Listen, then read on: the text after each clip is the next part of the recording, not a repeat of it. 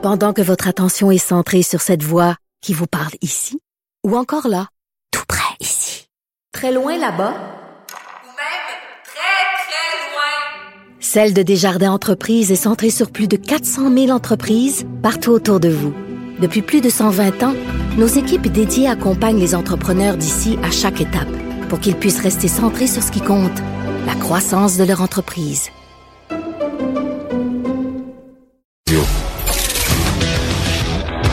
Là-haut sur la colline. Une entrée privilégiée dans le Parlement. 13h, 14h. Cube Radio.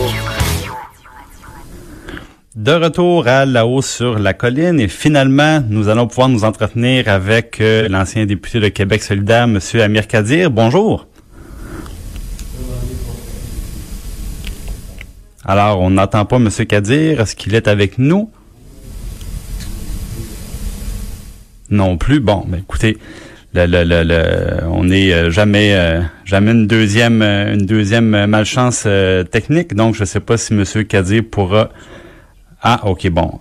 On nous dit qu'on est, on tente de le joindre, euh, de le joindre actuellement. Ben c'est ça. J'avais très hâte de parler à, à Monsieur Kadir un peu du, du début de, de ses, nouveaux collègues de, de Québec solidaire. Je me demandais peut-être qu'il suit encore la, la, les activités du Parlement et la, la période de la période de questions. Et je voulais lui demander donc aussi euh, s'il avait pu donner suite à, ses engagements, Monsieur euh, Monsieur Kadir. On se rappelle avant de quitter la politique, par exemple, qui avait euh, s'était consacré au dossier de, de la rémunération médicale. Lui-même médecin, on se rappelle qu'il avait dénoncé allègrement les, euh, les hausses salariales consenties par euh, le gouvernement libéral. Bon, évidemment, M. Couillard, qui était lui-même médecin, l'ancien ministre de la, de la Santé, Gaëtan Barrette, qui à ce moment-là présidait euh, la Fédération médicale des médecins spécialistes et qui négociait ces augmentations-là. Ah, bon, on me dit que M. Kadir, finalement, est avec nous. Bonjour, M. Kadir. Oui, bonjour, monsieur Gibon. Désolé. Vous allez bien? Oui, Ben, j'étais allé cueillir un bouquet d'églantines pour euh, là-haut sur la colline. Ah, mais mon Dieu, c'est tellement, c'est tellement gentil et romantique. Vous, Écoutez, conna- vous Kadir, connaissez, vous- non, non, mais vous connaissez la chanson de, de Dassin? Ah mon Dieu, ben le, le, le, le- je connais la chanson, mais je vous la chanterai pas, si c'est ça que vous voulez Non, me, demander. je là. pensais que c'était clair que votre émission s'inspirait de cette chanson. Bien. Monsieur Kadir, c'est c'est comment de plus faire de politique? Euh, ben, disons que, à vrai dire, ça a été euh, trois mois euh, d'intense travail ou retour au travail euh, clinique pour moi, euh, ce qui fait que, à vrai dire, j'ai pas eu le temps de m'y pencher ou ni même en fait. euh, euh, comment je pourrais dire, ça ne me manque pas encore parce que bon, j'ai pas eu le temps d'y réfléchir comme il faut. Mais c'est sûr que parfois, quand je pense à mes collègues, les dix formidables députés de Québec solidaire, là, qui qui font quand même un peu sensation, qu'on le qu'on les aime ou pas, euh, ben j'ai j'ai envie de les voir. euh, je me Oui, dis, ça aurait mais là, été vous me fun dites- de- d'être d'être une équipe aussi forte.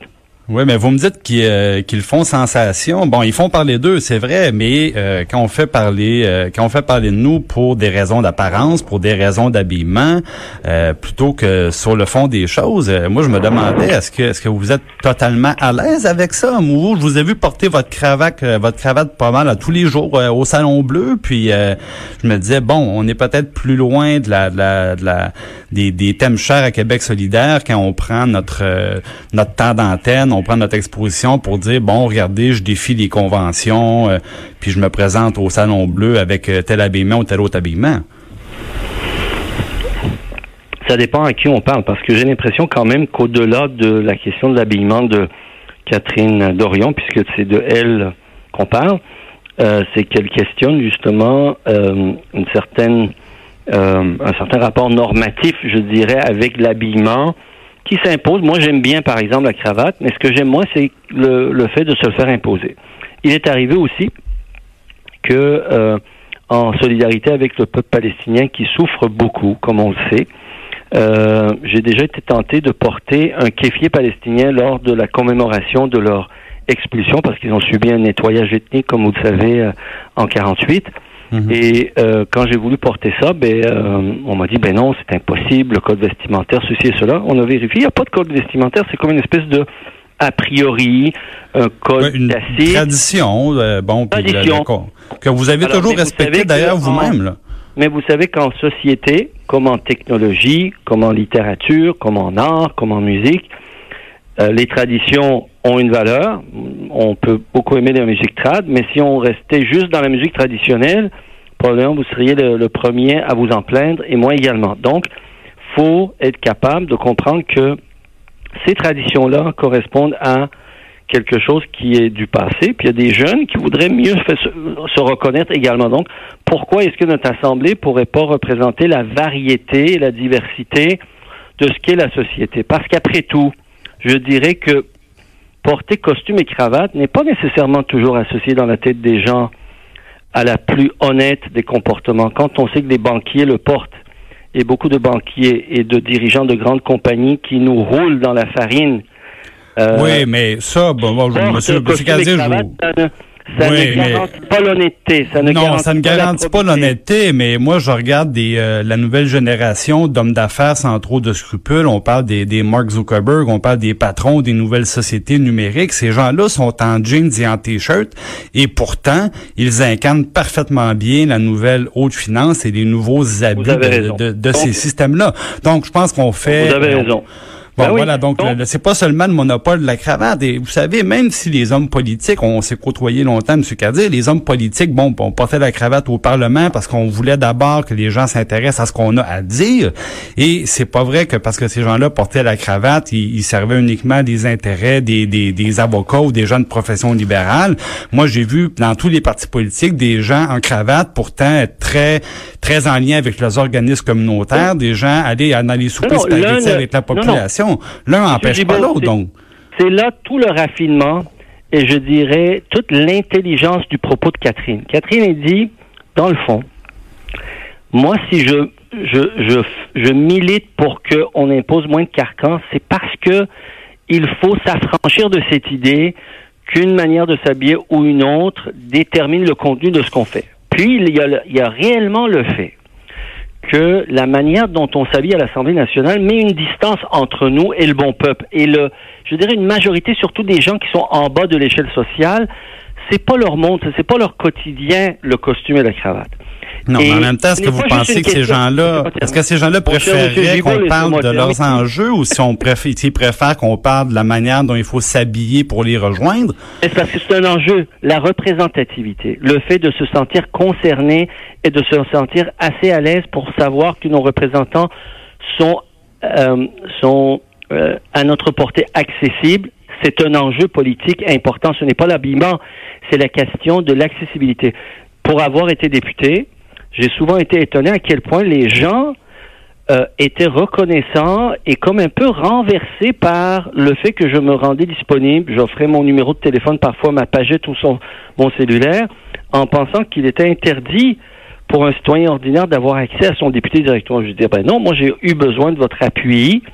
Je ne me suis pas gêné à téléphoner chez vous pour vous déranger, pour vous convaincre qu'il fallait voter pour moi. Pourquoi une fois que je suis élu, je suis élu, je me, je mettrai une distance. Donc, les gens, les citoyens ordinaires, à cause d'une, je dirais, d'une certaine culture politique qui a mis une distance entre les représentants et leurs élus, ça crée un fossé, puis à la longue, ça peut déboucher sur de graves crises politiques. Regardez en France, Macron, ce qu'on lui reproche actuellement. On peut penser ce qu'on veut des Gilets jaunes puis de ce que ça produit, mais l'essentiel du mouvement des Gilets jaunes, c'est-à-dire cette partie qui n'est pas nécessairement violente puis qui casse tout, et qui a l'appui d'une majorité des Français, qu'est-ce qu'il dit? C'est que les représentants du pouvoir et Macron, ils sont dans un autre monde, savent plus ce qui se passe en bas. Euh, ils sont arrogants puis ils pensent que leur vie représente la vie des citoyens. Et Catherine Dorion, quand elle mais pose il disait la aussi, question, il disait aussi qu'il voulait payer moins de taxes sur l'essence, hein, ce qui est pas le, ce qui est pas nécessairement le, le, le, le très très très ancré dans la philosophie de, de, de Québec solidaire. Mais Monsieur Gazet, je vous ramène non, non, au non, Québec. attendez, Monsieur Gibault. Non, non, non, non, non. Un instant, un instant. S'ils se sont insurgés contre cette taxe-là, c'est que ça suivait à peine quelques semaines après que Macron ait enlevé la taxe sur les fortunes. Ils ont dit, hey, là, là, nous, les citoyens ordinaires, nous, on doit faire un effort tout le temps, puis vous voulez augmenter nos taxes. Puis il y a juste quelques semaines, vous avez donné un congé d'impôt aux riches. Ça n'a juste pas de bon sens. C'est donc un cri de, je dirais, contre l'injustice fiscale. Ouais. mais M. Cartier, je voudrais vous ramener quand même sur des, euh, des questions québécoises, et notamment parce que je vous ai entendu pendant des, des années, euh, d'ailleurs, je pense que vous aviez l'appui de beaucoup de monde dans ce sens-là, critiquer les, les, augmentations de salaires faramineux, je pense, qui ont été accordées dans le passé par le, gouvernement libéral, par M. Barrette, M. Couillard. Et je, me souviens qu'au au mois de février dernier, euh, vous aviez dit, moi, comme médecin, je suis prêt à donner l'exemple. Bon, vous êtes médecin spécialiste, on le sait. Et vous aviez dit, moi, je m'engage à retourner ce chèque là que les médecins euh, ont reçu cet été, je crois, au mois d'août. Euh, ma question, est-ce que vous l'avez fait? Est-ce que vous avez retourné le chèque? On est en train de regarder les demandes qui ont été faites par des organismes de mon comté. Puis, euh, on est en train de travailler là-dessus. Il y a déjà une partie de l'argent qui a été octroyé à un organisme qui faisait une demande au CRTC pour une licence de TV communautaire. Puis, il y a d'autres choses qui s'en viennent, là. évidemment, pour pour que ça soit équitable. Je mets une distance entre ça et moi-même. Mais donc vous allez vous, vous engagez toujours à confier à confier cet argent-là donc à des à, la donner à des, des, bonnes causes dans le fond. Oui, mais je pense que c'est normal puis je suis pas le seul. Hein. Il y a je me rappelle plus près de 1000 médecins au Québec, qui ont signé une pétition pour dire la même chose. Ouais. Très bien. Monsieur Kadir, je, vous ramène sur votre, votre quand même votre longue euh, carrière politique de quoi d'environ dix ans. Si je vous demandais de quoi vous êtes le, plus fier quand vous regardez vos, vos dix dernières années passées en politique? Euh, il y a plusieurs éléments, mais je dirais qu'il y en a deux qui me touchent particulièrement. Il y a la question de l'asbestos, euh, c'est-à-dire l'amiante. quand je suis rentré au Parlement, il y avait une espèce de tabou au Québec sur l'amiante. On continue à l'exploiter. Puis les départements de santé publique euh, étaient tenus un peu au silence. Il y avait un omerta à cause des intérêts miniers en jeu. Euh, bon, euh, j'en ai saisi la commission de la santé. On a fait une tournée dans la région, je me rappelle en 2010, avec euh, M. Trottier, le député du PQ. On a rencontré tous les acteurs. Puis petit à petit, l'idée a cheminé parce qu'il y a des gens qui sont venus témoigner et tout ça. Puis aujourd'hui, cette industrie-là, on a mis fin à l'exploitation et à son, disons, sa production de masse. Maintenant, il reste euh, à contrôler son utilisation parce qu'encore aujourd'hui, la, la, la cause de mortalité professionnelle la plus importante reste l'amiante, malgré le fait que ça fait okay. années Bon, alors, donc ça c'est un. L'autre affaire, c'est la baisse du prix des médicaments. Je ne sais pas si vous vous rappelez, en 2009, ouais, ouais. quand j'ai commencé vous, à... Vous, vous proposiez Pharma-Québec, notamment.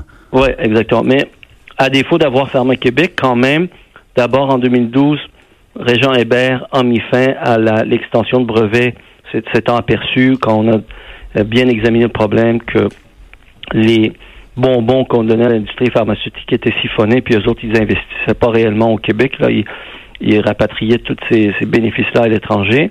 Donc, on a mis fin à l'extension de brevets de 5 ans qu'il y avait. Ça, ça juste la, dernière année, en 2012, ça avait opéré. Là, ça nous a coûté 198 millions sur le bras des contribuables québécois. Puis ensuite, il y a eu des, des bonnes économies. Bon, écoutez, M. Cadier, malheureusement, c'est tout le temps qu'on a, mais je vous remercie grandement d'avoir passé ces quelques minutes avec nous. Puis on, vous laisse retourner à, à vos euh, à vos euh, patients, dans le fond, qui en, qui en ont bien besoin, surtout en cette période des fêtes où tout le monde est un peu euh, touché par la maladie. Merci, M. Gibault. Au revoir. Merci, au revoir. De 13 à 14. Là-haut sur la colline.